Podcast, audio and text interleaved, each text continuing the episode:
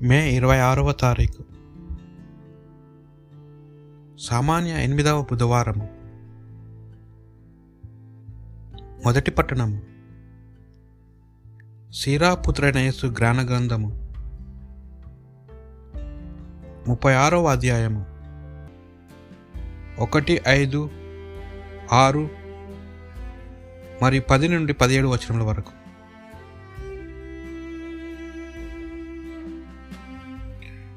నిత్యాధిపతి అయిన ప్రభువు మమ్ము చల్లని చూపును చూచి కరుణింపుము. నీవు తప్ప మరి ఒక్క దేవుడు లేడని మేము అంగీకరించినట్లే అన్నిలను అంగీకరించినట్లు చేయము. ఇప్పుడు నూతముగా అద్భుతములను సూచక క్రియలను చేసి మహాబలులను నిరూపింపుము. తమ ఎంతటి వారు లేరని విరవీగు. శత్రురాజులను నీ కాలితో న నలిపివేయుము. ఇజ్రాయేలు తెగలనన్నిటిని మరలా ప్రోగు చేయుము నీవు పూర్వ మొసగిన భూమిని వారికి మరలా దయచేయము. నీ పేరు మీదుగా పిలువబడ్డ ఈ ఇస్రాయిలులను నీవు నీ ప్రథమ కుమారుడిని చెప్పుకొనిన ఈ ప్రజలను కరుణింపుము. నీవు నీ నివాస స్థలమగు ఎన్నుకొనిదియు. నీ పరిశుద్ధ నగరమైన ఎరుసలేమును కటాక్షింపుము. సియోను నీ స్థుతిగానములతో మారుమ్రోగునుగాక. దేవాలము నీ మహిమలతో నిండునుగాక. నీవు మొట్టమొదట సృజించిన ఈ ప్రజలను అంగీకరింపుము. నీ పేరిట ప్రవక్తలు పలికిన ప్రవచనములను నెరవేర్పుము. నీ కొరకు కాచుకొని ఉన్నవారిని బహుకరింపుము. నీ ప్రవక్తలు నమ్మదగిన వారని రుజువు చేయుము. అహరోను దీవెనలను నొందిన వారులము.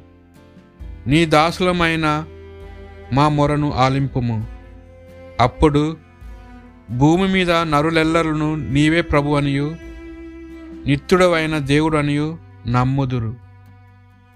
ఇది ప్రభువు వాక్ భక్తి కీర్తన. ప్రభు మమ్ము చల్లని చూపున చూచి కరుణింపుము. మా పూర్వుల పాపములకు గాను నీవు మమ్ము శిక్షింపకుము. జాలితో వెంటనే మమ్ము ఆదుకొనుము. మేము హీనస్థితికి దిగజారిపోతిమి. ప్రభు మమ్ము చల్లని చూపును చూచి కరుణింపుము. మాకు రక్షకుడవైన దేవా నీ నామకీర్తి కొరకు నీవు మాకు సాయము చేయుము.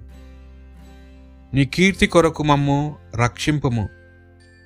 మా పాపములు మన్నింపుము. ప్రభు మమ్ము చల్లని చూపున చూచి కరుణింపుము.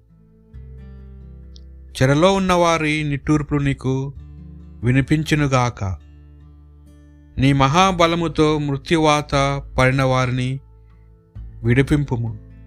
నీ ప్రజలమును నీ మంద అయిన మేము నీకు సదా కృతజ్ఞత తెలుపుకొందుము. ఎల్లకాలము నిన్ను స్తుతింతుము. ప్రభు మమ్ము చల్లని చూపును చూచి కరుణింపుము. పునీత మార్కు గారు రాసిన సువార్త. పదవ అధ్యాయము ముప్పై ఎనిమిది నుండి నలభై ఆరు వచనముల వరకు.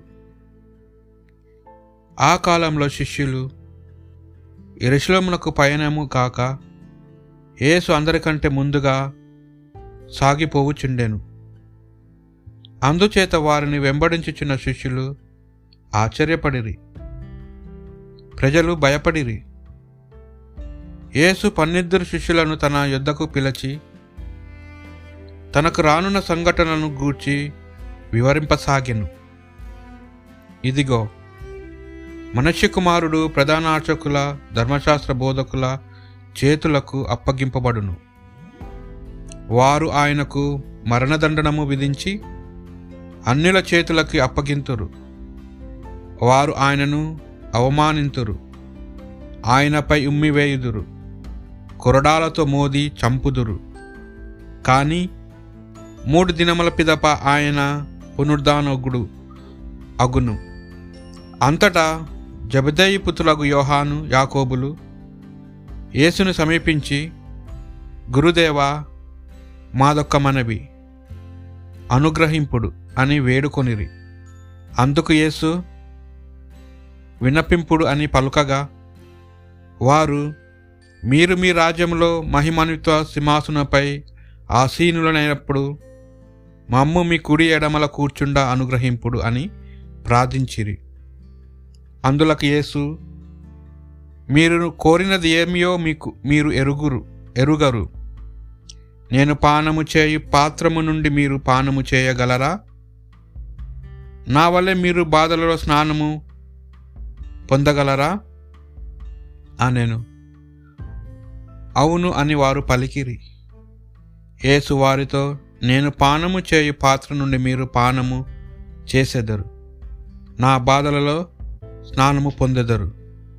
కానీ నా కుడి ఎడమల మిమ్ము కూర్చుండబెట్టినది నేను కాదు.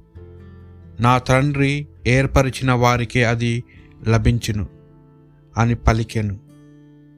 తక్కిన పదిగురు శిష్యులు దీని విన్నప్పుడు యోహాను యాకోబులపై కినుకు వహించిరి. యేసు శిష్యులను కూడా పిలి పిలిచి వారితో ఇట్లా నేను. పాలకులు పాలింతులు నిరంకుశముగా పరిపాలించుచున్నారు. పెద్దలు వారిపై పెత్తనమును చెలాయించుచున్నారు. మీకు ఇది తగదు.